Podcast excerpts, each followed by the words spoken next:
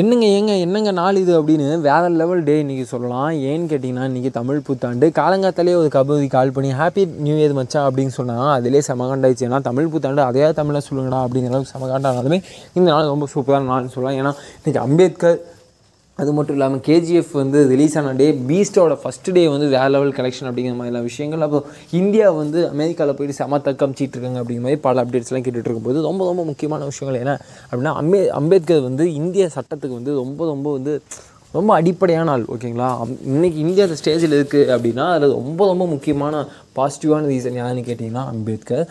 அவர் இன்றைக்கி நம்ம வந்து ரொம்ப எல்லாருமே வந்து நினச்சி பார்க்க வேண்டிய நாள் ஓகேவா?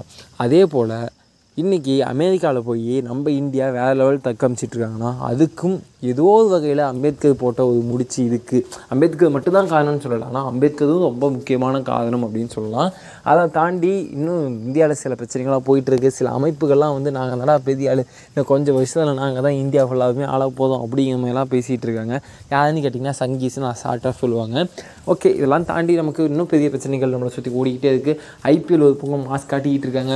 எஸ் கொஞ்சம் வருத்தமாக தான் இருக்குது மும்பை சென்னை ஓரளவு ஒரு மேட்ச் வின் பண்ணிட்டு கொஞ்சம் சாட்டிஸ்ஃபை ஓகேப்பா ஃபைன்ப்பா கொஞ்சம் அப்படிங்கிற அளவுக்கு இருந்தாலுமே நிறைய விஷயங்கள் போயிட்டுருக்கு. இந்த சூழ்நிலையில் ஒரு சாதாரண குடிமகனாக நான் என்னடா பண்ணட்டும்? ஒரு பக்கம் உலக அரசியல் பார்த்தீங்கன்னா இந்தியா மட்டும்தான் உலகத்திலே வேறு லெவலில் தக்க அமைச்சிட்ருக்காங்க என்னான்னு கேட்டிங்கன்னா இன்றைக்கி ரஷ்யாவா அமெரிக்காவான்னு ஒரு ஸ்டாண்ட் எடுக்க வேண்டிய சூழ்நிலை சைனா கூட ரஷ்யான்னு ஸ்டாண்ட் எடுத்துகிறாங்கன்னா இந்தியா வந்து சைனா கூட சாரி ரஷ்யா கூடயே நிற்கிறாங்க அமெரிக்கா கூடயும் ட்ரேட் பண்ணிகிட்டு இருக்காங்க இது ஒரு மிகப்பெரிய விஷயம். என்ன அமெரிக்கா வந்து இந்தியா வந்து ரஷ்யாட்ட ஆயில் வாங்கக்கூடாதுன்னு சொல்லிட்டு இருந்தாலுமே நாங்கள் வந்து ஜஸ்ட் ஒரு டூ பர்சன்ட் தான் வாங்கிட்டு இருக்கோம் அந்த அளவுலாம் வாங்கலை. யூரோப்பியன் கண்ட்ரிஸ்லாம் ரொம்ப அதிகமாக வாங்குறாங்க அப்படிங்கிற விஷயம்லாம் பேசிகிட்டு இருக்காங்க ஓகே ஃபைன் ஃபைன் ஃபைன் உலக அரசியல்லாம் தாண்டி உள்ளூர் அரசியலுக்கு வருவோம். நாம் என்ன பண்ண போகுதுன்னு கேட்டிங்கன்னா வெயிட் பண்ணுங்கள் நாளைக்கு மிகப்பெரிய அப்டேட்டோட நான் வந்துக்கிட்டே இருக்கேன். நான் உங்கள் நண்பன் நண்பன் ஆஜி நண்பன்.